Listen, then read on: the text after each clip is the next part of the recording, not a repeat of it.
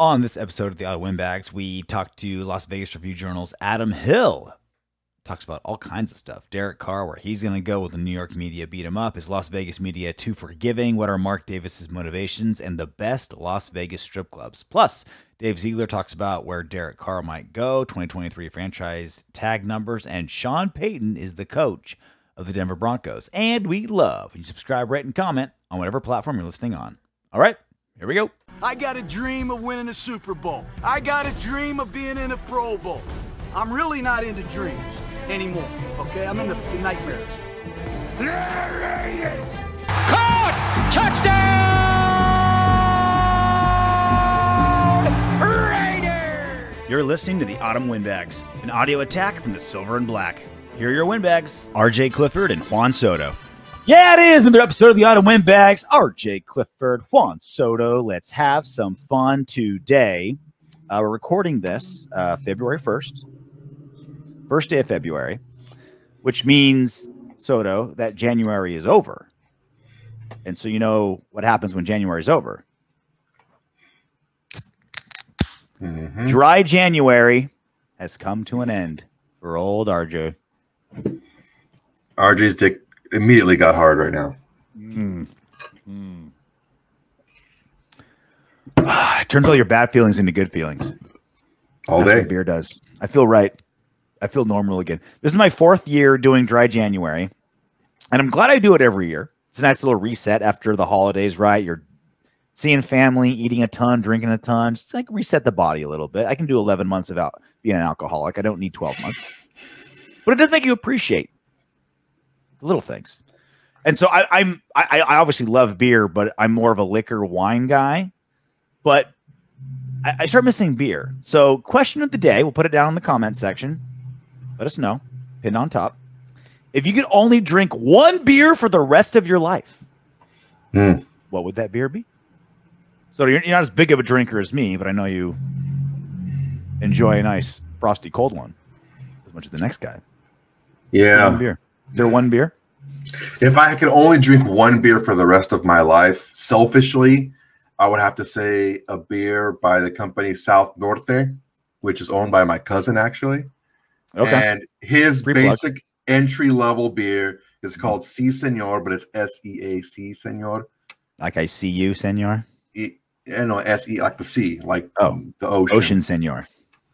and uh, it's just a you know good old fashioned you know entry level slamming beer, and it's delicious. You can drink a ton of them, and uh, yeah, I'll probably go with that. So I'm a chameleon drinker where like if I'm at a Mexican restaurant, I'm drinking a margarita. Italian restaurant, I'm having a glass of wine. Drinking with a bunch of bums under a bridge, I'm drinking night train. Right? Like I, whatever the whatever the mood is, I'll drink to it. And and I'm the same way with beer.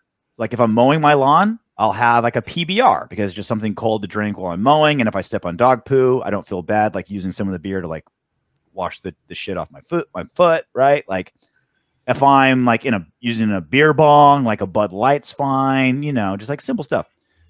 But if I had to just pick one beer to drink forever for multiple reasons, one, Sierra Nevada is the most healthy beer you can drink because it's all natural ingredients and some of the best water from Northern California. Like it's up there in Chico that you can buy. So it's just like good, healthy beer. It's an IPA, so it's like 7% alcohol. And um, yeah, it'll just like it'll just replenish you where it needs to go. So Sierra Nevada for me. I think it's the way to go. Uh, let us know. Want to be a rest of your life? What would it be?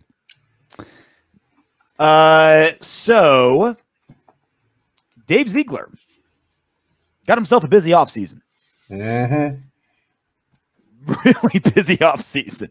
He's the only he's the only GM in the league that absolutely has to trade his quarterback and absolutely needs to get another one. Right? He's the only one. And that and that's just quarterback. He has basically nine spots on his defense to fill, an O line, and et cetera, right? Expecting a lot out of Ziegler this weekend, uh, this offseason. Um, but the number one thing to deal with, the first thing to deal with, is get as much as possible for Derek Carr. He's clearly on the chopping block, and he's got his work cut out for him because it's one thing to trade a quarterback when you're bidding against like when keeping him is an option because now guys have to bid to take him from you. Mhm. When you know he's out there, the value plummets, right? It's like clearly the Raiders aren't going to have Carr next season. They have to get rid of him in the next two weeks. It's a buyer's market. What can what's the status right now of Derek Carr's situation? What can Ziegler get for him? Dave Ziegler is at the uh what's the name of the game that's going on? That college game? Is it the pro pro Senior game? Bowl. This is the Senior Senior, Bowl. Bowl. this year. the Senior Bowl right This now. Weekend. And uh, he talked to uh, Sirius XM's Moving the Chains, and this is what he had to say when asked about what's the latest with Derek Carr. Yeah, you know, and I and I think um, here this week at the Senior Bowl, obviously everybody's here, and so uh, you know this this is a good time to have those conversations. But you know, there's going to be people interested in Derek Carr. There's there's no there's no doubt about that. Um, you know, he's he's you know been a good football player in this league for for quite some time, and like I said, he's a phenomenal human being, and uh, you know we'll we'll kind of just see where it goes. That was 30 seconds of him saying almost nothing. It doesn't sound like like that was a tear. If you're trying to make like an infomercial for your quarterback to try to get as much possible in a trade, that was brutally bad. Like that's all you can say is there's some people that are going to want him, and he's a good guy. Like that's your pitch. That's your pitch to the other 31 teams. Like, hey, who needs a quarterback? We've got this. Oh my God, he had, you know, he threw for he had 100 QBR a couple seasons ago, all time leader in passing yards. All like, you should be out there like, like a fucking infomercial, right? Like you're out there, like you're at you're you're at the circus. Like, hey, co- hey, come on down. Hey, we got a quarterback. He can do all these things, and he's like, yeah, there people that are there's people that are going to want him, and boy, you'd want your sister to date him. I don't know. What do you make of that comment? Um, it sounds to me like he's probably got some stuff cooking. Really? it sounds to me like exactly the opposite. Of course, because you don't like the regime and you think they scapegoated people. And I, I if I'm looking at it from Look, that, try, try, try not to get into your feelings, Soto. He said this. This is all he said was, "Yeah, there's people that are going to want him, and he's a good guy." That sounds like there's not a lot going on. Like, eh, because if, if I'm Ziegler, Okay, had well, something okay. going on- If, if, if a lot, yeah. Let me let me hear what you th- what, what a lot going on. If I had like. something going on, right? Like let's say I had a team, you know, pretty close, like, hey, we got kind of something going. I would say that. I would try, I would say, like, yeah, like, you know, we've we've talked to, you know, two teams. They're they're very interested. We're you know, we're always looking for somebody else. Like I'd add a sense of urgency because there is a sense of urgency, right? It's two weeks away before you got to make a move. I would I would add something. Instead, it was just kind of like nothing. Like yeah, I, I, you try to put something out there that hey, make a move or Carr's going to go somewhere else, I mean, right? I, I don't get What it. I, I don't understand. I don't understand your point. Like, what else? wh- wh- how does he sound if he has something cooking? I would say he has something cooking, and make your make your move now, guys, because time's running short. No, I that's I don't I don't agree with that. I, I think that's something that you can say, but not saying anything doesn't necessarily mean there's nothing going on. Oh no, it's not it's not concrete, right? But Yeah, but it doesn't it doesn't I, I- don't put that much weight into what not saying something like that. I don't know. I just that's just me. well, what, what does it sound like to you? It sounds like you move in silence until something happens. We didn't we didn't know about Davante Adams until you know maybe a day or two before it happened, and then it happened. So it's not like you know Well, that's totally different. That was a, that was he was only going one way, right? No, he was but- only but- going to the Raiders. I understand what you're saying, but what I'm saying is, is they're open doing work. They're doing work, but they're just not making it known that they're doing work. They're I moving in are. silence, and then that, that's why I'm not putting a lot into this. I don't know. I, that's just me. well, this is this is the only thing we've really gotten. Like, I, I haven't seen any reports on like what's like what's going on in that building with Ziegler, Davis, McDaniel's Carr. Like, there's been no reports. Right? There's been nothing coming out from anywhere. This has basically been it for the last week and a half. Like, ever since more or less the last week and a half, two weeks. The only thing that's come out has been this 22 second statement that Ziegler had on Carr, and it was a nothing burger. And you're right, like it doesn't doesn't mean anything concrete, but if I'm going to learn anything from this, like I have, if I have any sort of like line into what's going on in that building, it's this comment, and the comment sounds like it's nothing. Like there's no pitch, there's no sell, there's nothing. I like. I would hope. I would hope to hear. I would hope to hear some urgency out of him mm-hmm. because that's what's that's truly what's happening. Like a wait and see. Like a wait and see was two weeks ago. This is this is a this is a let's move. And this is also the time when guys are bumping into it. We talked about on our last show how um during the Senior Bowl was when GMs and coaches and owners are, are all kind of bumping elbows and talking. And when some of these deals start rolling, like the kind of what you know the the seeds are planted for something to actually happen. I don't know. I, ho- I hope you're right. I hope it's just a nothing burger because Ziegler just wants to give a nothing burger. Mm-hmm. But I would want I wanted to hear some urgency out of him because that's that's what is happening is urgency. I mean, I understand, but I mean, maybe that's because you're a little panicked because you don't know. Maybe he does know and he's not panicked even if there is so even if there is something going on, right? Let's say they've got a team with a semi decent deal, you know, 70% of the way, right? Wouldn't you want that to be known? Wouldn't you want other te- the other 30 teams to know that if you're even kind of thinking about Carr, you better give us a call quick because we've got someone ready to go. I don't know. I think I, that the people that he's dealing with already know what they're dealing with. Um, I, I think it's just much ado about nothing at this point. I, I want to hear more urgency, but hopefully that means nothing. Hopefully. All right. We haven't done a guest in a while. In a, a long, long time. But now that it's the off season, now that we've um you know, don't, not doing, we're not like so focused on Sunday's game, not so focused on injury reports and all that kind of stuff. We can start bringing in some extra voices to this. And who better than our old buddy Adam Hill? I would say top three best friends of the show. Sanjeet, Adam Hill, maybe Eddie Rosselli, also in the top 3 i mm-hmm. I'm not saying that because he's my boss at SiriusXM, just only, seriously because it's the truth. Adam Hill from Las Vegas Review Journal joins us next. One.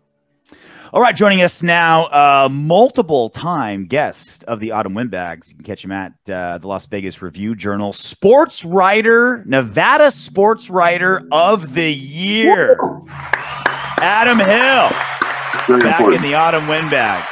And just so your uh, viewers and listeners know that uh, I you weren't going to do that, and I said you have to, like you have to address me that way. If and I was not going to say no. Why I mean, would you? There's no I way. think you get thrown in jail in the state of Nevada for disobeying your orders now. Based yeah, that was part of that was part of the uh, announcement for sure. So I'm excited about that.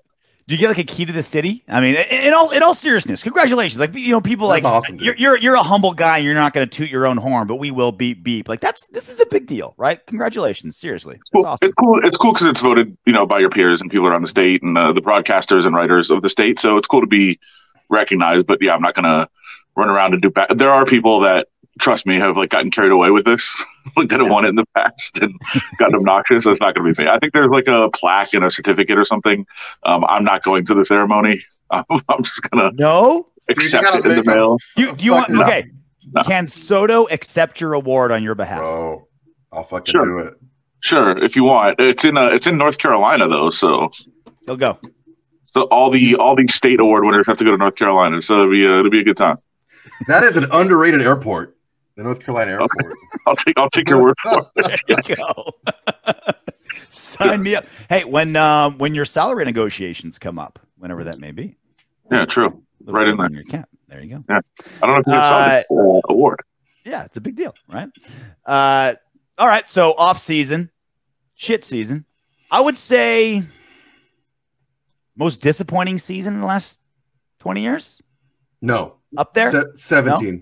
So there's there's a lot of choices there. I don't know if you want to separate that from some of those other spots. Well, there's been in the last 20 years, I've been in the playoffs twice, right? So I feel like the years after that, I've got to be top two, right? Yeah, uh, look, I, I think it, it's disappointing for a couple of reasons. Um, first, it's to me, if I were a fan, I'm not a fan. Obviously, I cover the team. I, I, I kind of follow it in a different perspective. But to me, if I were a Otherwise, the Nevada State Sports Writer of the Year Exactly. would not unbiased, be that's true. Yeah, Got to be unbiased and and uh, so. and yeah, play it down the middle. But to me, if I was a fan, I'd be disappointed because they they bought into, and I think we've talked about this before, but uh, they bought into fool's gold to me.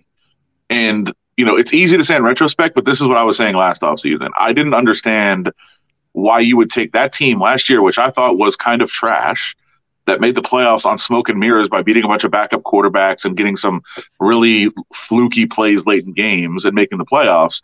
And you're like, yes, this is a team that is ready to make one or two moves and be a Super Bowl contender. Like, that's not what that team was. I never thought that's what it was. Now, then you go in the offseason and you're like, all right, we're getting Davante Adams, we're getting Chandler Jones, which in retrospect, yikes. But, you know, we're making these additions. You're making moves last offseason that would indicate you think you're ready to win a Super Bowl.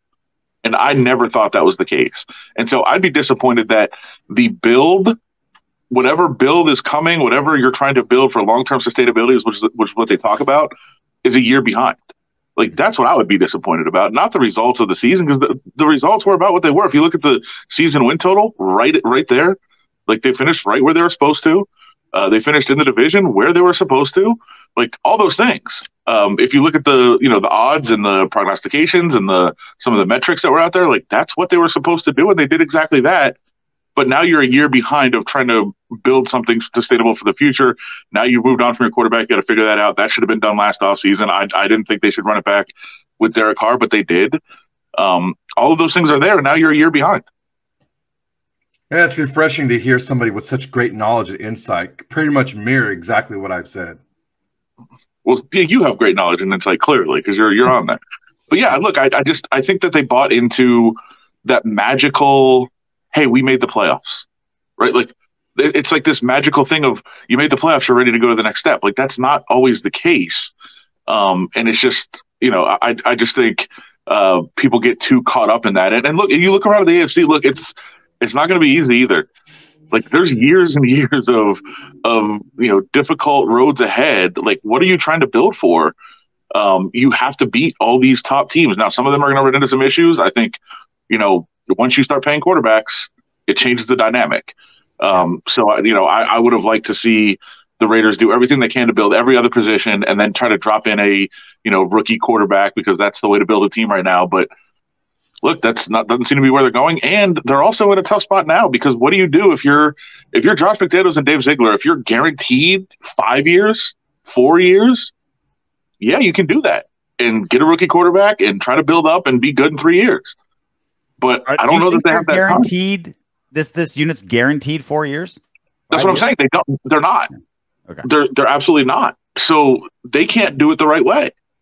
Yeah. So I know that's frustrating for people to hear, but like what they should do is probably not what they are going to do because who knows if they're going to be around. And I think a lot of fans would say, I don't want them around if they don't win this year.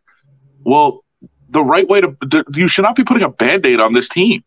Like you should be building for the future, and they're not going to have time to do that. So now they're going to be even more, you know, further behind because they're probably going to try to do everything they can to win as many games as they can this year, which is not what they should be doing. And now they're going to be another year behind next year. So I, I know it's very frustrating um, in that regard, but that's just where that's just where they're at.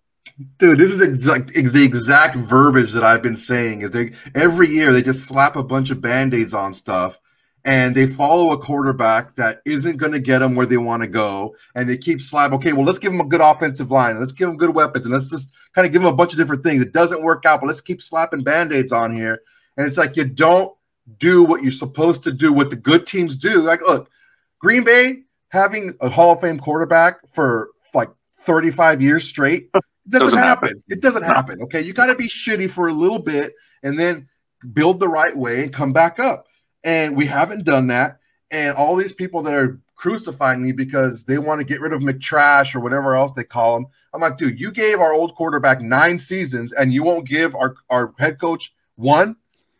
Well, ti- ti- time out, time out. Like what one? Here we go. I'm with, I'm Carr- with you that Josh guy. McDaniels, you don't get rid of him after one season. I, we, we've been, we've both been in complete You give him at least three seasons, man. Three now. Yes. You've been on the record to say if next season starts like this season, he's gone. You've said that on this show. Are you changing that? No, I didn't say I wanted him Yes. gone. That's what you wanted to You said- hear. no, no. I you said, he's gone. No, no, no, no, no. See, look at Yes, you This did. is what I said. I said that yes, he doesn't last another season if he if he wins six, seven games. Okay. And that's because Mark Davis will fire him. I'm not saying I wouldn't stick with him. Well, con- con- continuity is important, but on the flip side, Josh McDaniels has yet to prove he's a competent head coach. Right? We can all agree he's never proven that. Didn't in Denver. So far, hasn't here. Right? So it's not like you're like, hey, he's proven it. Let's give him, let him work his system. He's still on the. You have to prove you're worth being a head coach in this league, and you Yeah. don't get four or five years to do that. You get two, and you went from. Oh. And, and yeah, I, I'm with you. Like all the close games last season we won, all the close games this season we lost. That's we regressed back to the mean. So that's part of it, right? But you don't go from a 10 win team to a six win team and be like, all right, trust the process. Like you don't get that. Well, if if you're if you're like a slave to to to numbers and you don't take a look at the deeper numbers behind it, just like Adam said, you won a lot of games you should have won.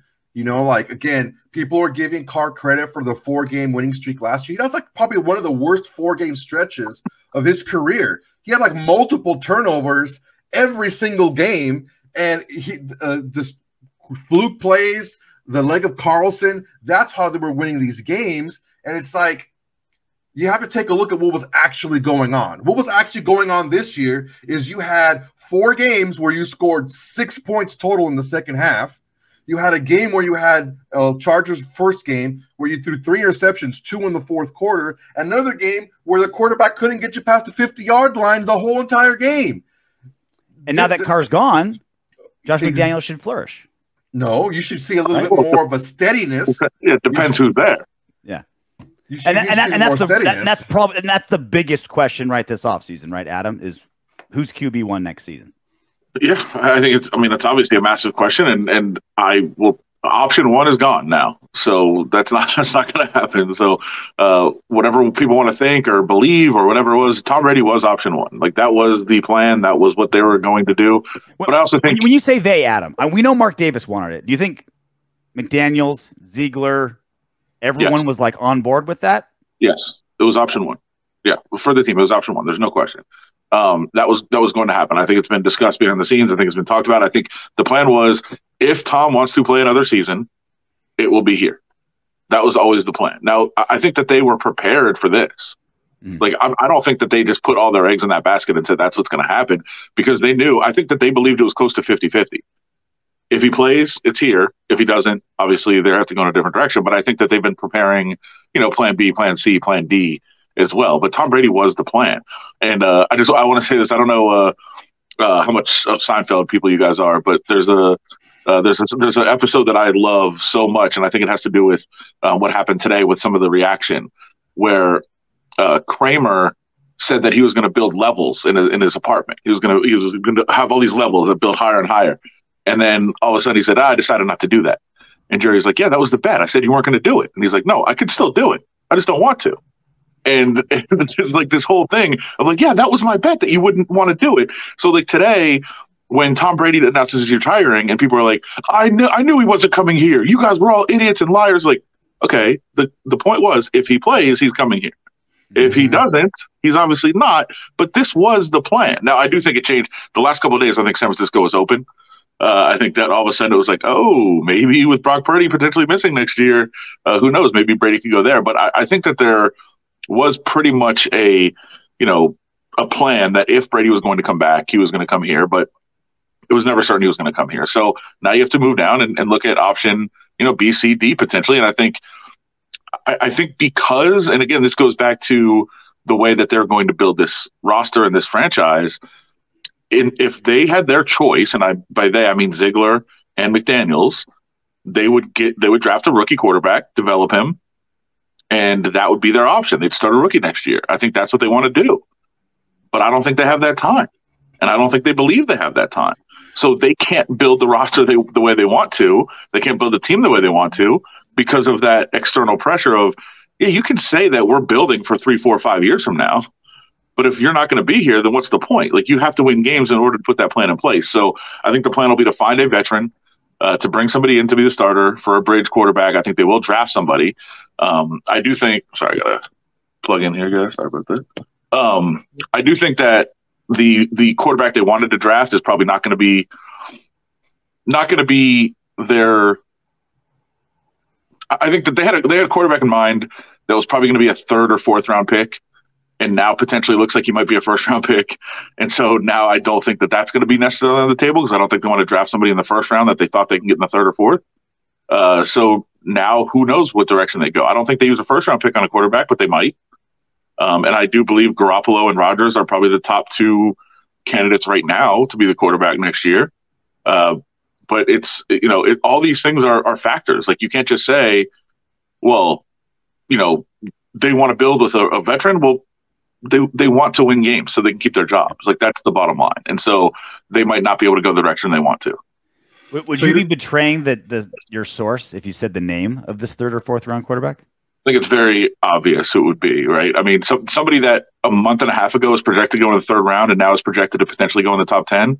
Mm-hmm. Uh, there was only three quarterbacks before that were projected to go in the top 10, and now there's potentially four. Okay. Does the name Stanton Ryan Manson Smithson? Possible.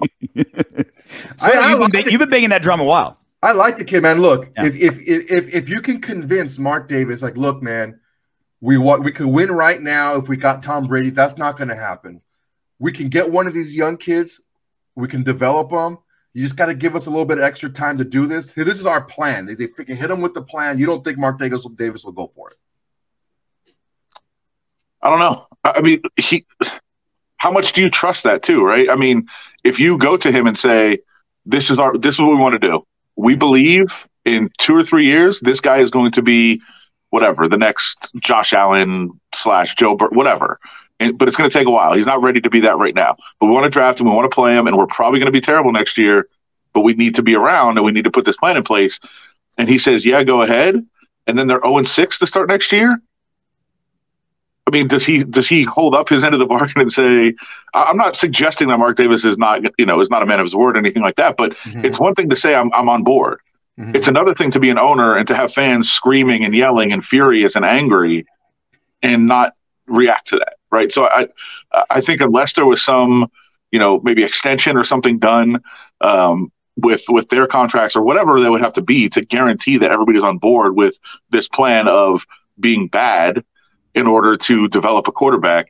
That's what they'd have to do, and I don't I don't know that fans have that appetite right now. I, I don't think they do. And you know, for me, if I was a fan, I would be totally on board with that because I would I want the future success. But a lot of people aren't. Look, people get mad at teams for tanking. Mm. I mean, there are fans that you know. If your team, look at the the Jets should have had Trevor Lawrence, and I remember when they won that game late in the year, and some of their fans were celebrating.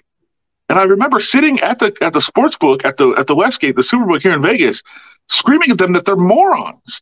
I was like, you are you want this temporary success of winning a stupid, meaningless game over potentially having a quarterback like Trevor Lawrence for the next 15 years? That's what you that's what you're happy about right now? And they're like, well, it's today compared to the future. Like this is instant gratification is what people are all about. And I, am not saying people are wrong about that, but there's not a lot of people that have an appetite for that. Yeah, there's not that many people that have that appetite for it. Look, we've been we've been losing anyway. So yeah. what's the fucking difference? You know, so is, isn't there a middle ground? Isn't there a like okay? I'm not saying yes or no. But let's say if we get somebody like a Jimmy G, okay, steady Eddie, you can't you can't tell me that he's that much better, that much worse than Derek Carr, okay? Skill Dur- durability, yes. Wait, yeah. we're not talking about that. We're not talking about that. We're talking about his skill set. His skill set. We're, we're talking skill about set. Skill set. I won't fight you. Okay. Durability okay, okay. is real though. But also, he knows the system a little bit better. He's used to being coached by McDaniels. Not going to get that. Oh, woe was me, freaking Eeyore bullshit, right? Okay, so you can roll with Jimmy G, who's going to cost you not as much as Derek Carr cost you. You can sign him for a couple of years, guaranteed, and then a couple of fun years at the end that you can get out of. You can still draft that young quarterback and have a Jimmy G, so you can still be competitive and have your quarterback for the future coming up. Is that something that you think they can go for? I mean, that'd probably be my plan. That's what I would do, um, especially if Garoppolo is – as affordable as he might be. Now, if there's a bidding war on Garoppolo and some of these teams are desperate for a quarterback, and now all of a sudden you have to pay him 28, 29, I don't know that I'd be interested in that. But if it was 15 to 20, like, yeah, that'd be my plan. I would, Garoppolo would be my number one option right now. Uh, draft a quarterback to develop and play it out that way. Actually, my real number one option, if I was in charge of the team, would be that Chase Garbers is starting next year and we're losing every game and getting Caleb Williams. Like that's my plan. Ugh, But- that'd be sweet. I mean, that would be the that would be absolutely the plan to put in place. But I don't like again. I don't know that the appetite is there for that. So I think if you're going to try to at least be respectable, have a chance, you know, with this roster and Jimmy Garoppolo, like, is there a chance they can sneak in? Yeah, they could probably sneak into the playoffs if that's what people want. So yeah, get Garoppolo, develop a quarterback, be okay, and then you hope that your quarterback hits and that you're able to compete with some of these top teams in a couple of years. And and having a rookie, a quarterback on a rookie deal, we've seen is the way to get to you know Super Bowl. Does Yeah, I would- uh, Stidham fit anyway in this in this plan at all? I mean, I, I wouldn't hate it.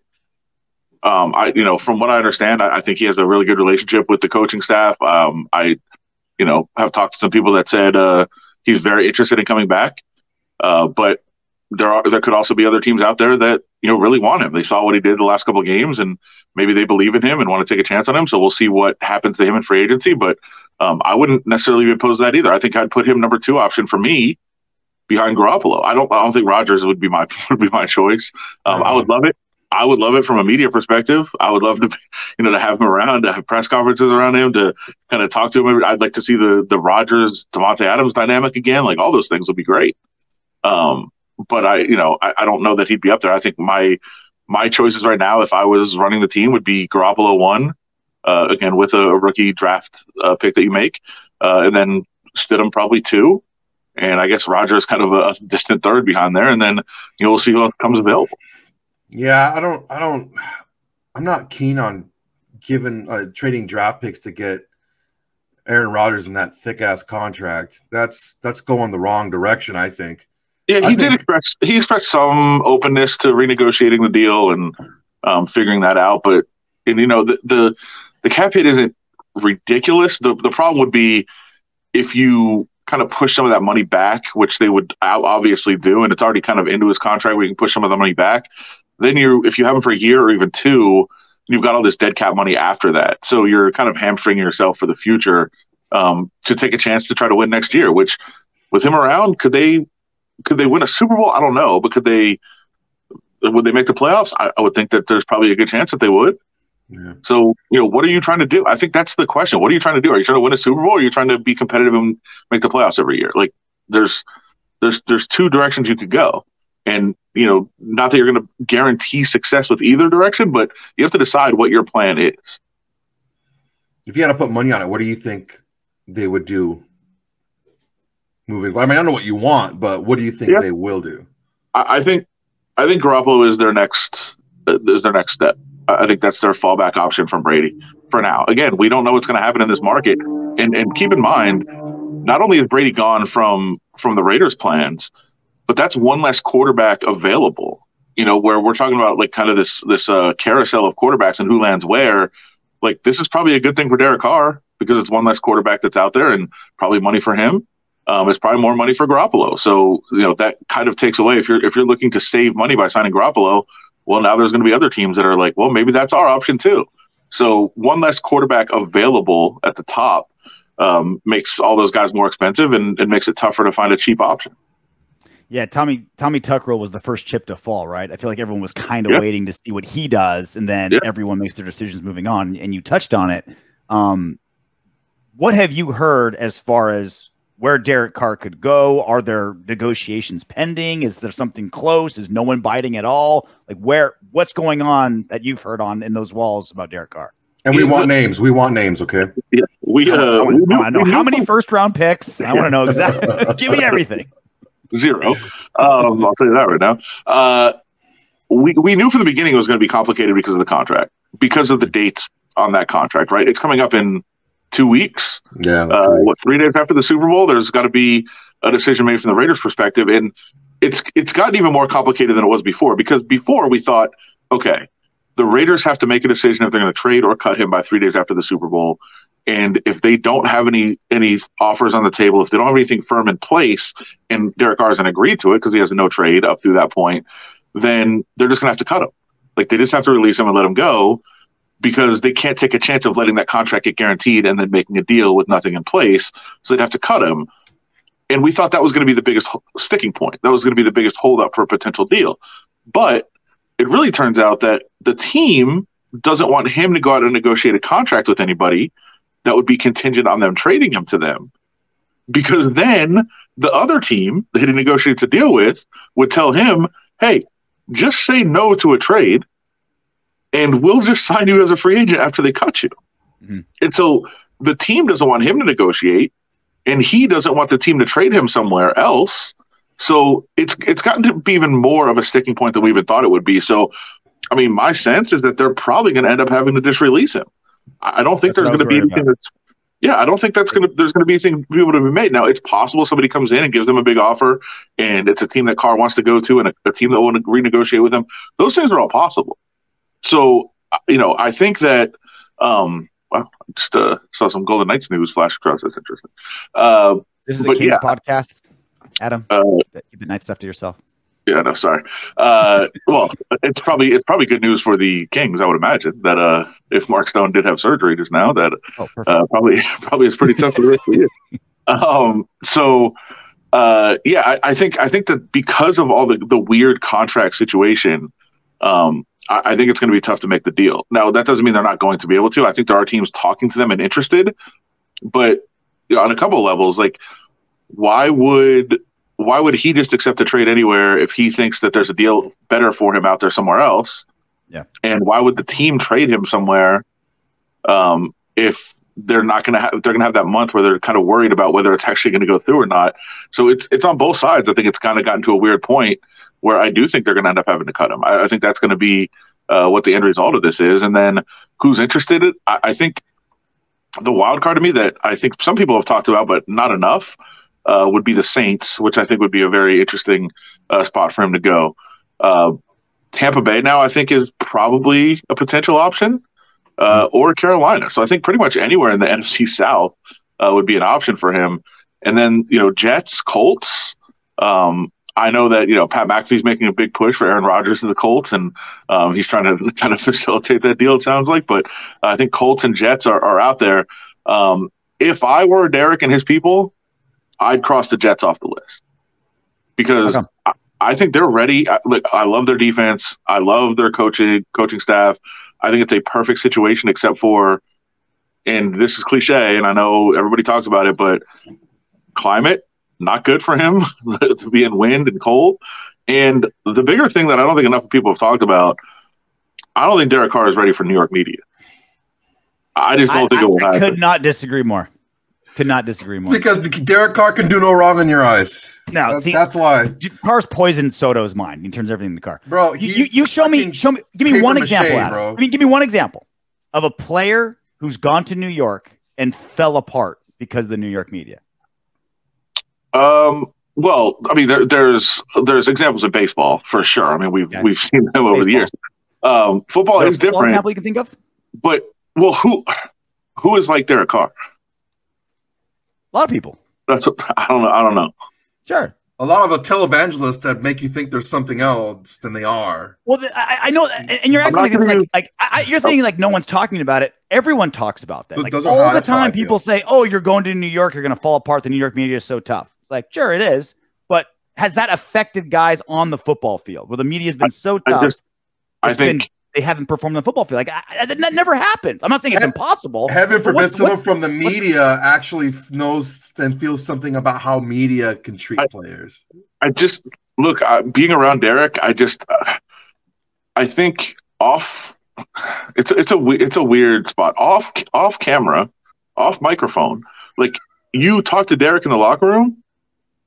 Cool, cool like you like him Uh, good dude, cool guy, like gets along with people, like he's a good dude. And there's something about him when he gets on a microphone that is just weird. It's strange. It's not. It's not genuine. It's all those things. And I, I think that he's. I won't say he's been given a pass. I'm one of the people that talks to him every day or every Wednesday when he does media, every Sunday after the game. Like, and, and then in the locker room, like I, I'm around him all the time, and you just see those little areas where he's about to kind of crumble, and he's I'm not going to say let off the hook's not the right word, but like nobody everybody kind of understands like okay you just move on to the next question we're good. Like that's not that wouldn't happen in new york. Like and i'm not i'm not criticizing myself or other people around me. Like we're not there to try to make him crumble. Like that's not what we, we see our job as. And i think people in new york will. Like i, I just think they'll they'll they'll see that vulnerability and they'll attack. Like that's what they do. We're not out there for that. We're just out there to tell his story and all those things like we don't think we're part of the story and i think media there does and that whether that's i'm not even saying that's a bad thing like i think that there's fans and and viewers that enjoy that but it just hasn't been that way here or in the bay area and i think it would be in new york Is the media in Vegas too forgiving? Because our other third host that kind of comes on, Rory, like just rips Vegas media all the time. If they don't come down on these guys hard enough, they're just like, let them get away with these answers. We'll give Is you his Vegas like one of the most like gentle media markets? well I- think that there's there's a couple of things. First of all it depends who who you're talking about in the media. And there are people that dominate some of the press conferences that you're like what are you doing? Um and, and i think for that reason and but there is there's order which i think is very it's this is really inside baseball i think but like in the press conferences especially with derek obviously the you know in the locker room we're having one-on-one conversations that are very different. But um, with derek on the podium and with Davante on the podium it's one at a time right? It's your question then your question then your question. And the they're very the raiders are very kind of particular about that. Like no you're not you're not following up. You're not jumping you're no this is now it's your turn. Now it's your turn. Now it's your turn. Now it's your turn. And and it, if it wasn't that way if you could have multiple you know questions or follow-ups i think it would be different. Um but it's like okay i have my que- i go in there and i have a question that i have to ask for my story and i know what i have to ask for my story. And the guy before me asked a question where it completely lends to like wait a minute what? And you're like you have to make the decision. Do i go after him and follow up? Like wait a minute no. And call him out on something or do i like do i miss my opportunity to to have because i have to write my story for the week and i'm writing about this. Like what do you do? And again hmm. i don't think i don't look at it as our job to make them crumble like i don't Yeah. i don't think that's our job. Like our job is to tell the stories that we're you know that we're working on or we're going to tell or that we think are important that week. And there are there are people that don't think that's the job. The job is if i was there i would make this person cry. Like okay like what is the point of that? Like i don't i don't understand that.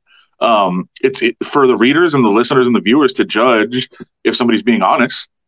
And and you know I, I i think that and a lot of times like there are ways to to better get to the core of that if somebody says an answer that you're like yeah you're not being honest here uh, to really attack that but is that our job all the time? No i don't think so. And i think part of it is the format for sure. And you see other places where it's just people screaming questions which i think lends to a more uh, adversarial relationship and probably a lot more you know maybe entertainment for people but is our job to provide entertainment or is it to provide stories? I don't know. I think that's a, a fair question a fair criticism that i've thought a lot about Yeah, I think the, the first time that Carr gives one of those, like, you know, um, yeah, uh, we got to get better and uh, I'm going to work hard. It's going to start with me. Um, and, uh, you know, uh, we're going to work hard and keep going every single day in practice and we'll get together. Once he gives one of those answers, freaking New York media is going to go up, up, up, up, up, up, up, and just keep on. It, it- I just don't see it, man. I don't see it happening. and, we have seen and we have seen Derek Carr get sensitive about look Derek's a sensitive guy. Like I, I don't think that's a criticism of somebody. I think there are people that handle things differently. I think he is fairly sensitive about a lot of the criticism and a lot of those things which is different than a lot of other people are. And you know to your point like you know there was one time where you know I I think it was my first or second year covering the team where Derek started his press conference and he just said he's like you know what? This is about the team. We lost. Um, I was part of that. And he looked takes responsibility and then he goes, I couldn't even tell you my numbers. He's like, I only had six incompletions today. Do you think I know that or care about that? And I was like, wait, what? What did you what did you just say? so like it would have been an easy opportunity to be like, bro, you just say you don't care about numbers, you're lying. What are you talking about? But I think for the most part, a viewer would understand that, right? Somebody watching the press conference would understand what he just said was not genuine and not you know not he contradicted himself but do we, is it our job to then scream back at him like you're lying you just like no. I think it's a, a listener or viewer's job to to say that or us to write about what, what was what was said. And i don't think that would be the case in new york. I think they would just start screaming at him and yelling back and back. i just think it would be different. I I don't know that i don't know that that relationship works as well uh, as it would in a different place. Do you think because like Mark Davis is finally making real money as an owner, and we're seeing these reports where he's like so mad that the stadium is like 75% Chiefs fans or Niners fans. Do you think he gives that big of a shit? Or if the money's rolling in, he's fine. Like, where do you think Mark Davis is right now? DEFCON 2 because the, the coming off of a six win season when he thought it was going to be better? Or do you think he's like, he's Scrooge McDuck, right? Sifting through his bank vault. Like, where do you think he stands right now? Um, I think it would be different if, and this is, it's crazy to say it, if he hadn't won the title with the Aces, I think it might be different. Come on. that WNBA title's changing it for him? He's so into that team. And he should, look, dude, that bro, they awesome. win, bro. He should be into, it. and by the way, they, their off season has been insanely good too. Uh-huh. Um, and I think he's so into it. It's it's it's it's it's kind of refreshing awesome. to see how excited he is about those games. Uh, so I think it'll be a little bit different. Like, look, I think I think he wants both. I think he wants you know wants his cake and eat it too, to use the cliche. But um, he wants to, uh, you know, sorry, too many too many messages coming. My fault. I'm doing this on my phone, so it's probably a mistake. Um, well, he got a sports uh, writer of the year is pretty popular uh, guy. We get it. True, it's true. Yeah. Um, so I think he what he wants is to have all that money coming in, have all the success at the business level, and have it all be Raiders fans. like that's what he wants. But it it, it wasn't going to happen in Las Vegas. Like that, having a team in Las Vegas was always going to be about people coming in from everywhere to watch their team, and with good reason. Like that's what Las Vegas wanted. I mean, obviously, we wanted NFL, we wanted to have a team, we wanted a Super Bowl eventually, we wanted all those things. But Las Vegas wanted tourists. Las Vegas wanted people to come in. That's why Las Vegas invested the money that they did in a football stadium. So it was it was it was always going to be that relationship, that balance of yeah, the Raiders are here, the town embraced them, the town loves them, and they're going to make a ton of money. But it's also going to be stadiums that are 50-50. And that's how it by the way, the Knights have been a very successful franchise. It's kind of the same. Like it's not 50-50, but when Canada's here, when Canadian teams are here, yeah, it's a pretty strong contingent of Canadian teams. When the Blackhawks are here, or the Red Wings, or the Islanders, or the Rangers, it's a pretty strong contingent of road fans are at that stadium, and it's always going to be the same. And so it's going to be the same at Allegiant. Um, I do think if they're, you know, a dynasty type team, a franchise at some point, it'll be different because you'll have a lot of those big money people that are, you know, that are going to buy up the tickets and not sell off the tickets and have locals be there, and um, it'll be the place to be seen and all that. But but right now, like I think we as a city love the fact that people are coming in to watch these games, and the Raiders have to love the fact that they're making a lot of money and have, you know, all this extra income that they can spend on other things. But um, you can't have it both ways. I don't think. If you want all local fans, all fans of the Raiders, it's not. You're not going to be making that same kind of money. Mm-hmm. Adam, you should Best. come on more often because you and I, I mean, we're right here. We're right here every single time.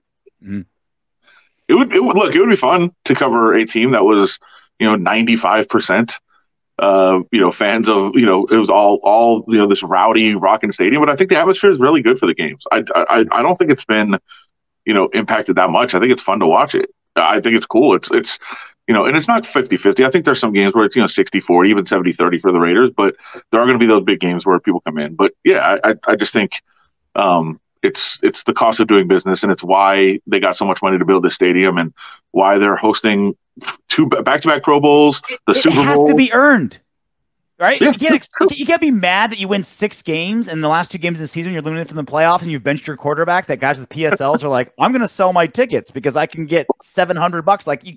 You can't be mad at, at fans for like I'm I'm going to sell my ticket to a Niners fan. Like why am I why am I go to a meaningless game? Like you got to earn it. You got to earn full stadiums of Raider fans one of my uh, one of my very close friends is not only a season ticket holder but also an obsessed Raiders fan. Obsessed, like mo- like walk into the house, it's just Raiders stuff everywhere. And he he didn't go to the Niners game because he he sold his ticket for that game and pretty much made almost his entire season back. And he was like, I can't say no. Like I can't say no to that. Yeah. First of all, we're not, you know, in his mind, we're not making the playoffs. It doesn't really mean that much like why wouldn't I sell this ticket? Yep. And and I, I, yeah, of course, you're absolutely right. And and I don't think you can even be mad at a fan for that. No, you can, you're paying for next year's tickets. Like yeah, you know, with those two games, you're paying for next year's tickets. Of course. Yeah, he, he went and tailgated, sat in the parking lot, watched the game, tailgated, watched the game in the parking lot, and and had a great time. How is tailgating at Allegiant? Because I remember they were like, I, I feel like they've been trying to to squash it because they want you in the casinos, obviously, right? So it's like, Uh, yes and no, but I think they, they kind of understand that balance. Like the, the the the reason there's not a whole lot of tailgating is because there's just not space. Like Yeah. going back to when they were building the stadium, they had a couple of choices of where to put the stadium, and they put it where they did because it was such a cool view of the strip. You could walk from the strip. It was it was ingrained in kind of the landscape and the skyline of Las Vegas. Mhm. But they also understood that they were going to have to sacrifice some things like parking. One, Yeah. and the stadium actually, if you if you go in there, it's like the, the actual field, the seats, everything is beautiful. But like the the concourses are somewhat not great, um, and it's not it's it's not as wide as probably it should be because they had to build it in such a constricted area. Mhm. And so I I think they sacrificed some of what they could have done from a stadium perspective and a lot of what they could have done from a parking perspective to build where they did. But I think they've done a good job with what they have. Um, there's a really small tailgating lot right across from the stadium where there's some really hardcore fans and some good some good area. And then across from that, closer to actually between the stadium and where the field sits when the when the games aren't going on, and then from there to those uh we were talking about some hotels I think before we went on the air. Uh, there, there's like a group of Marriott properties right over there. Yep. Um, so between that area, there's a pretty big lot, and that is just jam packed with tailgating area. I mean, that is that's a really really good area uh, to walk around, and the the great food and people you know just just out there drinking, watching games, having a good time before the game. Like that's a really good area. So I think the the quality is very good. The quantity isn't great. Like there's not a huge area to do it, but the area that they have, they've kind of figured out a good way to to make it a great atmosphere. And then uh, there is I don't know how many people know this. If you haven't been to the stadium recently, you wouldn't, but there is an In-N-Out Burger opening right next to the stadium. Oh, good. And so I think uh, that is going to be nuts when that, when that opens. I drove by today uh, to get the uh, Pro Bowl credential, and uh, it looks it's getting closer. So I think that's going to be a, a welcome addition for a lot of people. There's really nowhere to go. There's not. Yeah. There's a gas station and a strip club. That's it. yeah, Uh, As so that's you the only place you can go. Working on the UFC, they put us in one of those three Marriott hotels, and it's like, yeah, you're walking that gas station, or you're getting wings at the titty bar. Those are Yeah. your options. That's Well, it. there- Uber. And a, a couple blocks away, there's a really, really good barbecue spot, but nobody even knows where it is. It's kind of buried in, in those. Uh, It's like a skinny fats, like way deep in the commercial area. The other way, that's the that's other way. 15 minute hike. Yeah, yeah, like that's the that's the hike. other way from the stadium. But I mean, like two blocks over, like to the west, there's a really good barbecue spot. But yeah, Skinny Fats is amazing. But it's again, you you walk opposite from the stadium and then walk all the way back to the stadium. Like that's not really a place to go. I can't imagine what that In-N-Out is going to be like on game day. R- regular In-N-Outs that have been around for 30 years, not near anything, have lines out the door already. Like I, I live in Yeah. Long Beach, California. There's three In-N-Outs within 10 minutes for me. All lines Always out the door. packed. Yeah. Yeah. Imagine You're, on a game day you're day, what's not gonna getting like. a burger on game day at In-N-Out. I'm telling you right now, not happening. Zero. and the, the workers are going to pass out. It's going to be nuts in they got to do pop ups or something. Like it's just money. Like it's just money ready to be made. Like you got to put those trucks out there somewhere. Like it's just you could print money with those things. Oh, it's gonna be it's gonna be nuts. But they're they're so uh so worried about quality of food all the time at In-N-Out that they won't expand quick enough. That's why they're special. Quality of food. Uh, before we let you go, best strip club and worst strip club in Vegas. Oh boy. Like I. see. Oh, okay. So do worst? I don't know if I want to do it. I'll tell you. I'll tell you the best one. There's really not a close second. It's called the Palomino. Oh yeah. It's a little Yeah. bit north of town. Mhm. Um, it to me is by far the best strip club in Vegas. Soto, have you heard of the Palomino before? I have. I have never Okay. gone though. Never gone? Okay. Adam, We'll, we'll go, Adam. We'll go. please explain. Hit me up. I'll uh, I'll take you there. Well, I I don't want to get into the the details of why it's the best. We'll do that when you're off. We're not. You We're not. We're that not sports writers of the year. We can go into the details. You have a reputation to uphold here. sure. Not us. Um, I look the uh, the staff is really really friendly, really accommodating. Parking is ample. There's great parking. Um, you can For go. my face. You can go. Settle down. Don't be gross. Uh, you can. You can. You can, uh, you can go hang out at the Jerry's Nugget, which is right across the street. Play some uh, blackjack, uh, get some drinks over there. The the cafe again. I'll make another Seinfeld reference. The Dream Cafe from Seinfeld when Babu had like way too much on his menu. Uh-huh. That's that's Jerry's Nugget. Jerry's Nugget has a page of Mexican, a page of Italian, a page of Greek. Like they have every kind of food imaginable. I'm like, focus does on one Palomino thing. page of It's right. It's right there. It's right next door.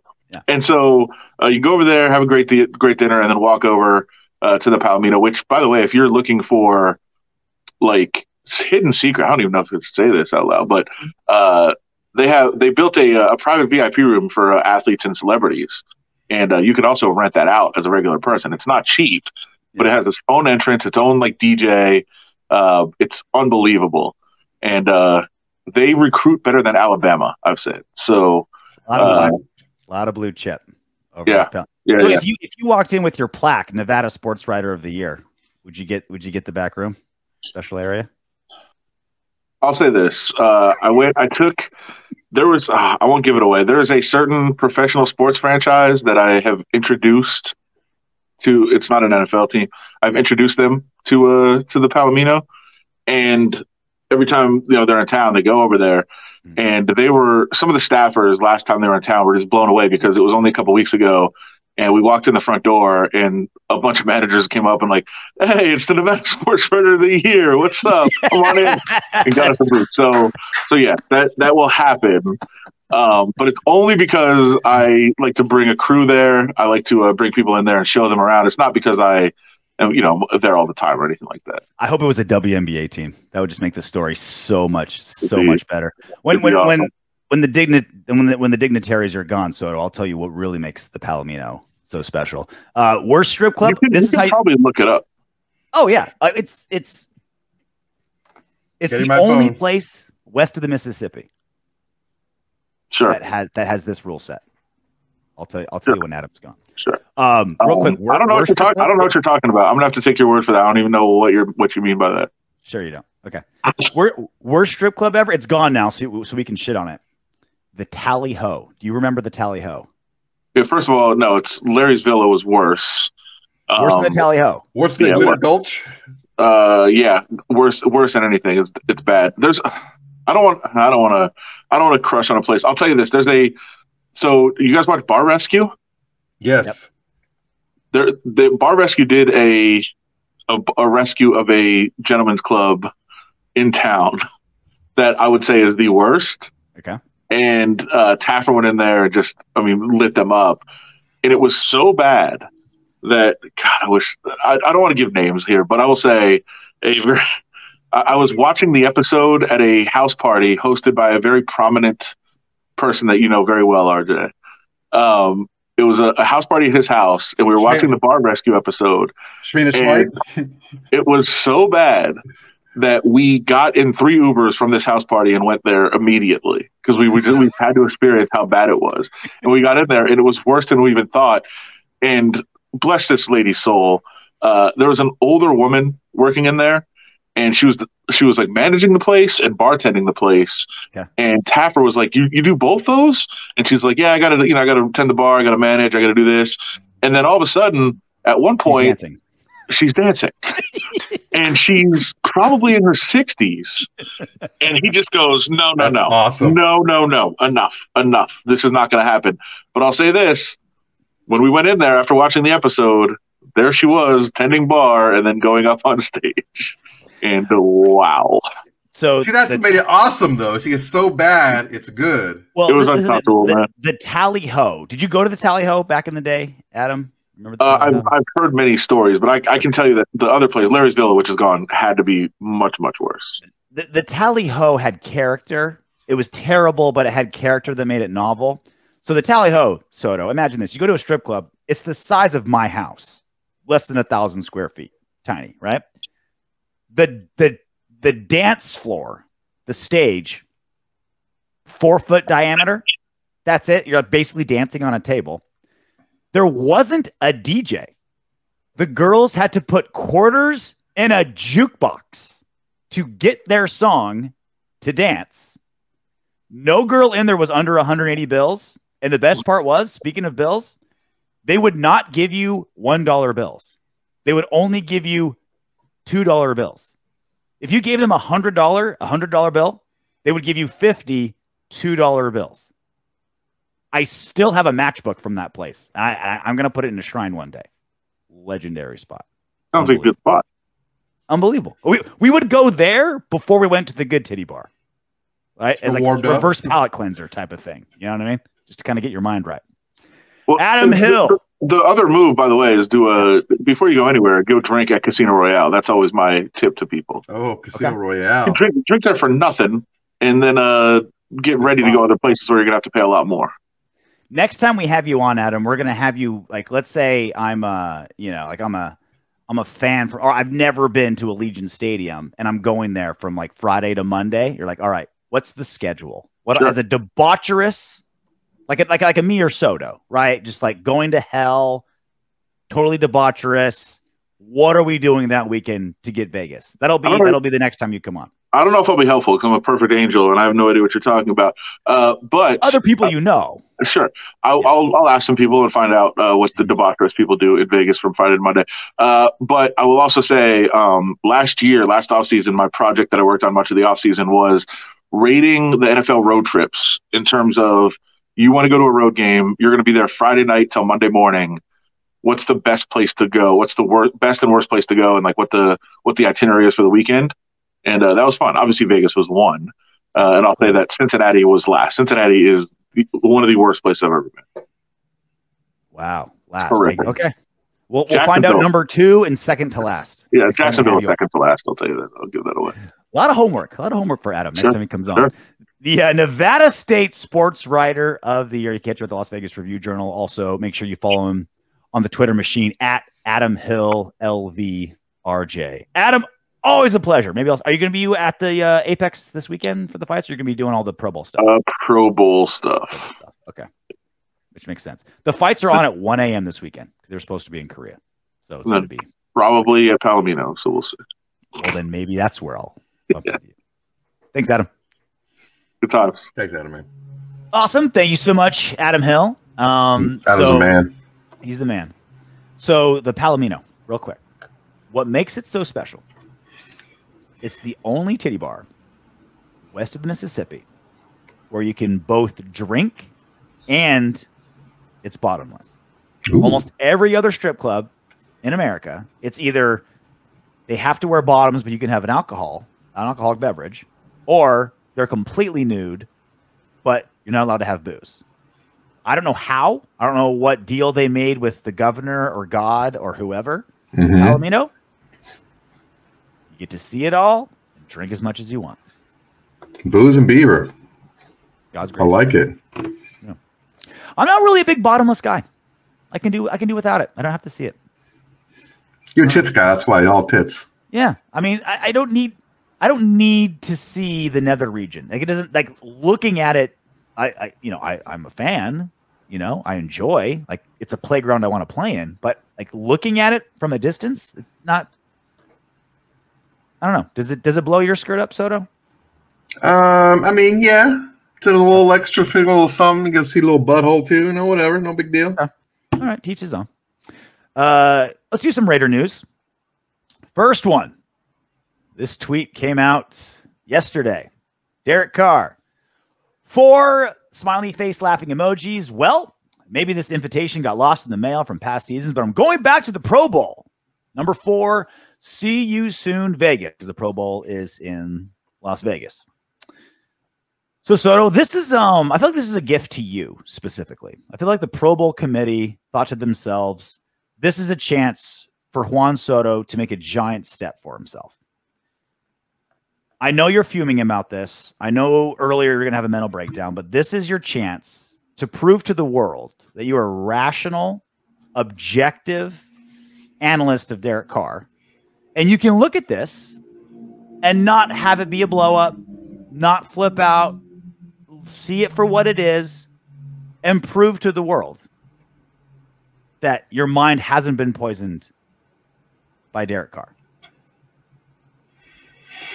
It just sounds kind of crybaby-ish. Like, oh, I deserve this. Other times I didn't get it, and he's pumped up about. Don't say I didn't give you an opening. So Ex- excuse me. I- I- are you- did you allow me the chance after you kind of pigeonholed me? Do you allow me the chance to finish? Continue. He's pumped up about being the fifth alternate for the Pro Bowl. That's why I don't I don't give any credence to Pro Bowls, especially for quarterbacks, because none of them go.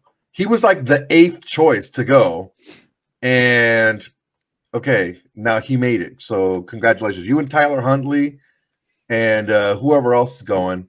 Congratulations, that's a great feat. I, I gave you a chance, and you, and you didn't take it. He uh, he started out with four laughing emojis. Even he understands how ridiculous this is. Like he was benched. He's like like technically no, on that's the not team, the problem. but not That's really not on the the, team. Even not he's laughing problem. at it. No, no, no, that's not the problem. The problem is maybe it's for the past season. Like I've been snubbed so much. How dare they? Look at all these numbers I put up. You didn't say that. Save it. That's what he's He said maybe it got lost in the mail because he's like, why did I get it this season? No, no, no. Maybe it was like Exactly. maybe it was like years late. Yeah, because I've been I, I, I deserved it so many more times and I didn't get it. Yeah. That's what it sounds like to me. All right, I try to give it out. Maybe one day you'll take it. Uh, in other Raiders news, and this affects us drastically, uh, Albert Breer tweeted out the 2023 franchise tag numbers. For those who don't know, the NFL franchise tag is based on the position, right? So if you're franchise tagged as a kicker, you're going to make less than as a quarterback or a defensive end or whatever, right? So here they are. If you're watching on YouTube, if you're not, um, if you're on the podcast, quarterback 32 mil, wide receiver 19 mil, defensive end almost 20 mil, defensive tackle almost 19 mil. Then it goes all the way down to kicker and punter, uh, 5.3 mil. But the number we care about the most as Raider Nation, running back, because we still have the option to pick up Josh Jacobs' fifth year option. Uh, not the fifth year option, but franchise tag him. It would only cost, I say only, it would cost $10 million to franchise tag Josh Jacobs. Nowhere near as gnarly as we thought it would be. Nowhere near as bad as we thought. Still a lot of money. And again, another offensive skill position where all the money is anyway. But for the best running back in football, for a guy who had the best running back season in Raiders history last season, you can get him for 10 milli? That's excellent news for us. I was thinking it was pretty close Not to 12, bad. Yeah. 12 and a half. Yeah, Not but yeah, that that's that's basically you you you, you- you made a bet, a two million dollar bet. If you would have picked up that fifth year, would have would have One been eight It was Oh eight, yeah, it was a eight a million half. Yeah. Yeah. it's great. It's a great. It, it's uh, he's almost guaranteed to be franchised. Ze- Ziegler um, hasn't done a lot of really great moves, in my opinion. But Mhm. this bet on like this bet on Jacobs was a good one because you're only betting, you're only making a one and a half million dollar gamble.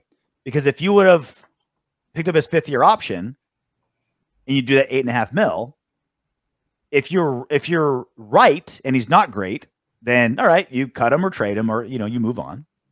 And if he has the best running back season in Raiders history, you're only at one and a half million bucks.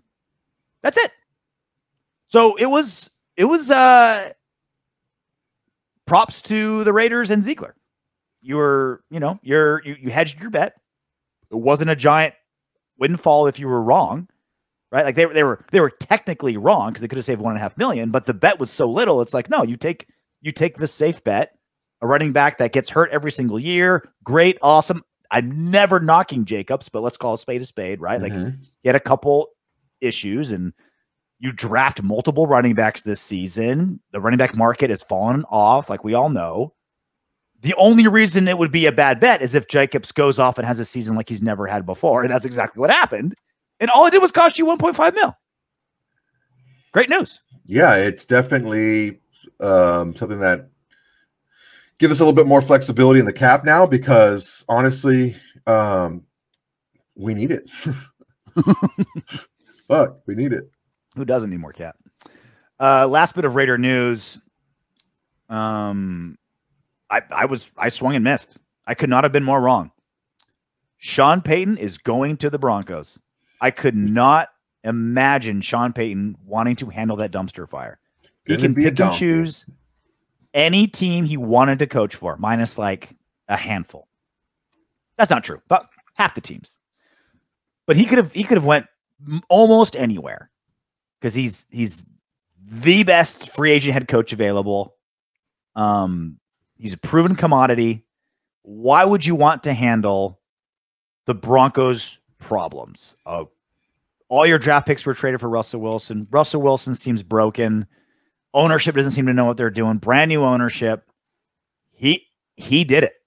He is going to be the head coach of the Denver Broncos. We don't know the exact numbers of what uh, Denver has to give New Orleans to get him. Oh, we do know. The exact numbers? Yeah, What is it? They're giving him a a one, uh, a one in this year. So the one that they got for um, Chubb Mhm. uh, from um, from Miami. So they they they traded that, and then I think a, a two next year, and then they're getting back a three next year and Sean Payton. Okay. The, la- the last one I saw was two high picks. No, yeah, no, it's it's a one, a I'm a, a, tw- a twenty three one, a twenty four two, and then they're uh, they're getting back a twenty four three, and they get Sean Payton. for the Denver Broncos, who are just overloaded with picks right now, after Right. giving away everything for Russell Wilson. So the good news is the Russell Wilson black hole of problems isn't going anywhere for the next two seasons. So it's unlikely Sean Payton can do anything like real special moving forward. But um, yeah, the Raiders now have to deal with Andy Reid and Sean Payton four times a year out of the AFC West for the foreseeable future. I, it's like I told you before, man. Ego, ego, ego, ego, and money. They're going to give them twenty million a year, seventeen to twenty around there a year. Ego and money.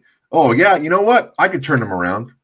I know I can do it. I know people didn't like. That's the same. That's the same reason why I think Carr's going to go for more than what people think. If he does get traded, it's going to be for more than what people think because people still value that and they're going to want to deal with it. I I can win with this guy. I really want. That's why I, said- I thought that the Panthers were going to be a, a pretty good destination because Frank Reich wanted him for for two ones last year. So um, And it only takes one team.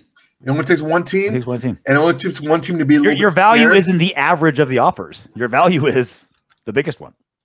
and it's like since you don't know since you don't know it's almost like you're you know you have the, the best hand so you want to make sure that everyone knows you have a good hand so you bet extra. You put extra chips in there just to Mm-hmm. scare everyone away. And that's what you know that's what teams might do. They might they might just overwhelm uh, Dave Ziegler with an offer just to make sure that they get their guy. And um, that's why people get traded two, three, four times. And wash out in two, three, four places because people have that ego that think they can fix this guy. I can put this guy in a better position. I can fix this guy. Peyton, Sean Payton was like, "Look, you're going to give me the ton of money, and um, you And know, desperation moves in too, right? Like if you're the Bronco, like you're Walmart, right? You're the Waltons. Like you bought a franchise, you went all in on Russell Wilson, that blew up in your face. You got to go all in somewhere. You're like, dude, we gotta we gotta move some units. We gotta sell jerseys. We gotta sell tickets. We gotta do we gotta do something drastic. And they have a top five defense. Like it's not like you know. If you have a top five defense, two or three really smart moves on offense can make you good, right? Like Mhm. if Sean Payton can fix Russell Wilson, I don't even want to put it out there. I don't even want to think about it. yeah, it's it's not optimal for us. Um, The only good part is that means he's not going to the Chargers next season. Like I thought Brandon Staley would he'd get fired after this next season. Sean Payton with Justin Herbert in LA. That's what I was most worried about. So if there's any silver lining to this at all, is that he's not getting matched up with Herbert, but he's still in the AFC West, not optimal. he's a good coach. He's He's very good coach. um, he's a He's very, very good, good. coach. Um, he's How many coaches are better than him in the NFL? Do you think? Is he is he Look, top five? man, no, I don't think so. He's won one Super Bowl. Uh, um, he- he's got a lower winning percentage in the playoffs. So, like a Mike McCarthy, he's good. Don't get me wrong, he's a good. but way better than McCarthy. Blowing, look, look, look at his record, and he had Drew Brees. Like it's like he's good, but it's like, yeah, he's good, but let's not put him up. Like if you're good, he look, there's Bill Belichick, there's Andy Reid, and then there's a drop off to John the McVay. next level. I put McVay in that Uh, list. No, no, no. I wouldn't. No, I wouldn't. Uh, but we'll look at him now. He- If he, when he doesn't have those superstar players, it's not looking that good. Half his roster was down with injury. Oh, poor fucking Sean McVay. Fucking make it happen, bro. Look, Okay, okay, make it happen. get, get, get, get, get, give away all your freaking wide receivers from last year and still fucking kill it because you got the right players. Look, man, I'm not gonna get this argument with you. You asked me, you asked me a question, I gave you an answer. I don't think he's as good as people think. He has done it before where he's gone to a low franchise in the Saints and he's building back up. The problem is he's not getting the quarterback that he wants. He's getting a quarterback that's already there. Now, is Yeah. the team built better than it, the Saints were when he got there? Yeah, they, they got more pieces and more tools, especially defensively, than what the Saints had. The best Uh, defense he's ever had. Uh, yeah, Saints had a good defense, not not as good as Bron- not as good as Denver. They had a good deep. They had some really good. Not were they, were they ever top like four or three? They were good.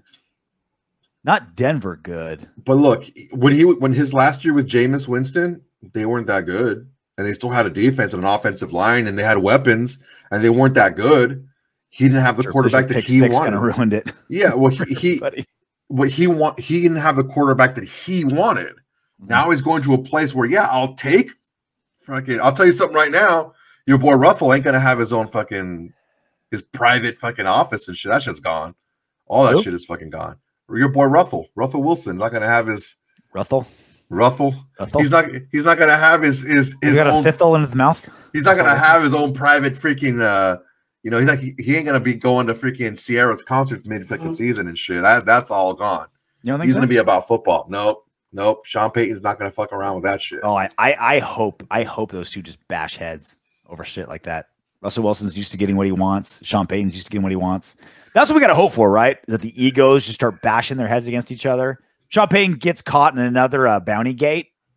I don't think. hope I don't that. think Russell Wilson is that dumb. I think he got away with a lot this year because he could. Buddy Hackett let him. Like they said, well, what kind of offense are you going to run? Well, we're going to run the kind of offense that Ruffle wants to run. Like, you know, get the fuck out of here, man. He had no backbone. He had no freaking clout, and Ru- Russell walked all over him. That's not going to happen with Sean Payton. Sean Payton's not going to disrespect him, but he's going to go in there and let him know who's boss. I don't know, dude. Russell Wilson's got a contract that says he's boss. He I the hope boss. they fight each other. He the His boss. contract says he is. Do His contract is not big, not much bigger than other quarterbacks' contracts out there. It's it, it it's like the second most guaranteed money ever. What do you mean? It's exactly. But the, again, it's like it's not like it's he's making uh, uh, so much more than everyone else. It's the He's- second most guaranteed money ever. RJ, uh, for right now, like, look, he's just the Okay. the latest Until quarterback. Joe to get Burrow and. Justin Herbert. Yeah, well, he's just he's just the latest quarterback to get paid. That's all. That's all it is. don't, don't, don't second guess how industry shattering that that contract was for Russell Wilson. For a guy that age, that much guaranteed money. It was it was pretty it was pretty earth shattering. This isn't like Joe Burrow's first big contract, right? Where he's going to change the market forever. This is an old dude coming off of injury with the second most guarantee. Like it was it was a big deal. Like it was it was industry industry shaking. Ready to What Up, Windbags? Yes, sir. Reality check. RJ would be worth two cartons of Newports in prison. I don't know, man. Two part, two cartons of Newports. That's two That's what I cartons. so like so two whole cartons, twelve packs. not packs, not packs, a carton is twelve packs. cartons. That's I what I was saying. So like when I saw this, I was like, okay, another you know another dig on RJ, and then I kept thinking about. it. I was like, That's a lot. That's too a much. haul. That's a haul. Like okay, like I mean, I'm being you know passed around in prison. I get it. You know, cute guy, right? Tight little butt, right? They probably want to slam it. But two I'm gonna throw up if cartons, you keep going. two cartons of Newports for me. You can get somebody stabbed for three Lucy's, man. What the fuck? Should that be a compliment? I feel like that's a compliment. I would take it as well. I think it's way. I think yours. I, let's hope reality check really isn't Dave Ziegler because that's terrible negotiating. right? All, well, well, I don't know. I mean, No, like that's terrible. cartons of Newports That's a prison. that's a terrible negotiation. It depends which prison. You know how people are like, "Oh yeah, you're uh, you I know, don't care you're where a you are in the world. you're a You Kansas not City nine, but you're an. LA six. No, you're not worth two cards anywhere in this in this good earth. Well, according to Reality Check, I am. Uh, until I see a booking sheet, until I see his rap sheet, he sounds like a really smart guy. Reality Oh, check. All right, man. Well, you know, shit. okay. I don't think so, but Silver and black beatdown. We will be bottom of the AFC West next year with Sean Payton to the Donkeys. Um, well, there's there's there's a couple wild cards here. Sean Payton, really good coach. Broncos, bad offense, defense good. And then you got Brandon Staley in the Chargers, great team, terrible coach. I don't, not, I don't think Peyton and the Broncos and Staley and the Chargers are guaranteed to be better than the Raiders. look, man, we had a lot of bad luck. Bad luck last year. We were we were rated. I think one of these the, these like nerds in their nerdery said we were pro- we were the unluckiest calculators and fellow nerds will go to the nerdery. Where's that from? movie's that from? Let us know. Uh, we were the unluckiest team last season. So whenever things could break one way or the other, they broke against us more often than not, more often than any other team. Yeah. I don't see us. Are, are we where we want to be? No, of course not. Are we moving in the right direction? We don't know. We'll see. But are we like some perennial playoff team right now? No, we do we do need to get better, but I don't see us being, you know, three, three, four wins type of team either. the AFC West, as of right this second, hasn't improved drastically like it did last season, right? Or as as, uh, as it perceived to improve last season, right? AFC West completely flopped based on expectations. Nothing has happened in the AFC West to make it think like those two teams, Denver and LA Chargers, have gotten drastically better. Brandon Staley has only proven what I have been saying for the last two seasons. Fucking hack. He's terrible. He's a top five roster and he can't get his act together, right? So Chargers aren't getting any better as of right this second. Yes, the Broncos clearly improved their head coach drastically going from Nathaniel Hackett to Sean Payton. But they still have Russell Wilson. They still have no draft picks. Have even less now. They traded for Sean Payton. So next season, I'm not that worried. It's two, three, four seasons away when Brandon Staley's gone. Most likely someone better comes in. Herbert's still there. Russell Wilson's gone in Denver. Sean Payton presumably still there. Next season isn't isn't my worry. Next season's actually the one I'm least worried about. It's two, three, four, five seasons from now. I'm more worried about.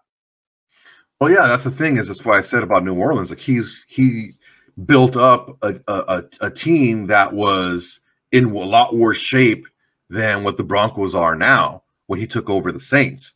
Mhm. Um, and it took him, you know, a couple of years to do it, but he did it, and he kept them at that level, first or second place in the in the NFC South every single year. So he kept them up at that level for a long time. So it wasn't like he was a flash in the pan type of coach. Again, he had a future Hall of Fame quarterback, uh, quarterbacking for him, a guy that he wanted, uh, and a guy that he got.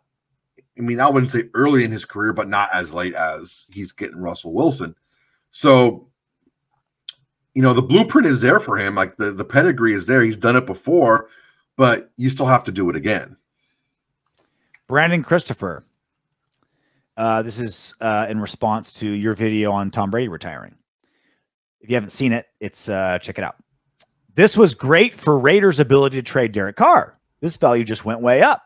So many teams are not in a position to draft quarterback and would take Carr's durability over Jimmy Garoppolo and Baker Mayfield. So great for Raiders. Again, referring to Tom Brady retiring. And it's it's a it's a zero sum game because you're right. When there's one less quarterback on the market, the value for the quarterbacks available go up. Yeah, 100%. But you're forgetting the other side of that coin. The Raiders are, are in the market for a quarterback. And way more important than what we get for Derek Carr is that we get a good quarterback. Way more important. It's a thousand times more important. I don't agree with that. It's a thousand times more important I don't agree that with we that. get a that we get a quarterback than then we get something for Derek Carr. I don't agree with that. It's a hundred percent true. That's not the case. please, ex- please tell me what you mean. We can't Uh, possibly talk about the same thing. Yes, because again, you're trying to slap band-aids on shit, and I don't necessarily feel we have to do that. I think we can. Not true. Okay. I I don't I I think that moving on from Derek Carr, you want to get someone who is better than him as far as skill wise. Let's get someone better. I don't think Garoppolo would be a lateral move because you wouldn't pay him as Let me, much. let me, let me cut you off real quick. The next quarterback we get, it's not even relation to Derek Carr. It has nothing to do with Derek Carr. It has no like, well, how's he compared to Derek Carr? Nothing to do with that. Best possible. That's all I care about. Best possible quarterback is all I care about. And when you have multiple teams looking for quarterbacks and you're in competition with all these other teams looking for quarterbacks, having one less quarterback available just makes it harder to find yours. Right? um, I mean, unless the quarterback that you want to find is in the draft. No, it's all the same, right? Because now a team now a team that maybe would have if, you get more for Derek Carr, then you have more ammunition to get the quarterback that you want. true, but way more important than getting like it's a chicken and the egg, right? Right? It's like a chicken and the egg. Because I, I would much rather have a guarantee. I, I- I'd much rather have the. I was going to lay my head at bed at night knowing that I was in a good position to get a quarterback if it meant like cutting Carr and getting nothing, right? Like if we had to cut Carr and get nothing, but oh, we're getting the guy in the draft we want, we're getting Aaron Rodgers or whoever, what what what the fuck ever, right? Mhm. That's way more important, right? That's way more important than like, oh my god, we got a first and a third for Carr. That's awesome, but we have to start Jarrett Stidham because everyone got swooped up, right? Like that's it's way more important that we get a quality quarterback that we like than we get the most value for Carr. Right. I, I don't I don't think so, man. Because the thing is, is like, would you rather do you need to win right now or and and trade not winning? I'm not. I'm not saying. I'm not saying a right now quarterback. It could be a drafted quarterback. No, right. but what I'm saying is, is look, what we get for Carr has nothing to do with with who we draft at quarterback. If we draft someone at seven, that's nothing to do with what we get for Carr. Right? That's two totally Right. separate transactions. Yeah. So whether we get anything for Carr or not does not change if we draft a quarterback at seven at all. So that those are two different things. Well, If we get more, they, they are. Carr- They are semi-related, right? Because how if though? there's How? because if there's one because if there's one less quarterback available, then potentially a team that would have used that would have went after Tom Brady now may bid against us to trade up in the draft or something like that, right? Mhm. Right? So like like that's what I mean. It's way more important that we get the guy we want under center than that than getting a lot for Carr. I know you agree with me. I think I'm just saying it weird. No, I don't know if I agree with you because I I, I have think to agree. It's more the most important. The most the most important thing of this offseason is that we get a quarterback that we want. Right. I think We- what I'm thinking, what I think what I'm thinking is, is you're trying to get a quarterback to win right now. No, no, no, no. I'm not. I'm Okay, not. then I, I then think I'm you're thinking that. That's not what I'm saying. I think I'm misunderstanding then. What? Okay. right, how about this? Your I it, dream it. scenario. Your No, dream I, I scenario. agree. I agree with you now. I agree with you now. Yeah. So, like for instance, your dream scenario, Soto. What quarterback do we get? Dream scenario. My dream scenario is that we sign a. Oof. Oh, man, I don't believe My, I'm going my say point. this. My point being. my, my, my, my dream scenario was this we re-sign Jarrett Stidham, and Jarrett Stidham is a serviceable quarterback for us and, uh, and allows us to develop a quarterback underneath him that is ready to take over, if not after this season, in the middle of next season. Okay, let, let's let's just say that that quarterback C.J. Stroud. Just, just, just, just throw a name out there. Okay. Irrele- irrelevant the person, right? Let's say it's that quarterback, right? With Tom Brady out of the picture, maybe a team that was focusing on getting Brady now is focusing on CJ Stroud, and the Raiders are now in competition with that team to get Stroud. That's my point. That's my point. Is I feel like Tom Brady not being in the equation is a net loss for the Raiders, not a net win, because it's a zero sum game. With Brady gone, that's one less quarterback to be a starter for one more team. Yes, it does raise the value of Derek Carr and every other quarterback available. Correct. But much more important than getting as much value out of Carr is getting the quarterback we want. Right? Okay. Don't you agree? I mean, I see what you're saying. Yeah. Just say you agree. You don't have to fight me on everything. I don't. I, I, know, I, don't- I, don't. I don't say that. I don't say that. I don't want to say that I agree with you. What, what, I see- I see what you're you saying. with? No, I say that I see what you're saying. I, I get your point. Say you're right, RJ. You're 100% correct. Well, I see your Big point. no. I see your point. Yeah, I'm going to take that as you're right, RJ. Take it however you want to take it. What's the uh what's the line from Pulp Fiction when he's like say I got this motherfucker. I believe what was that line? I think it was Marsellus. Ah shit, what was that He, line? said- he said, I don't, want to hear no motherfucking ifs. He's like, chill out. I got this motherfucker. Yeah, I, I don't want to say all that because go chill them blanks out and wait for the wolf who should be coming directly. You're saying the wolf? That's You all have you had to say. You happy motherfucker? All right, that's it for this episode of the Autumn Windbags. Thank you for partying with us. Thank you, Adam Hill. We're gonna start doing uh, more guests. Hopefully, you like guests because they're coming, whether you like it or not. Um, next week, we haven't even talked about this, Soto. I'm gonna be on a plane bound for Australia on Tuesday. So there's no situation where I can record midweek. Maybe a rare Soto Rory episode you gotta talk to Rory about that. something like that. We'll figure something out. We will absolutely have a show next week. We'll absolutely keep filling uh, the YouTube channel with uh, all the info, information, analysis that you request and desire and need. Um, we'll figure it out. It'll be a surprise. But until then, knock on wood if you're with me.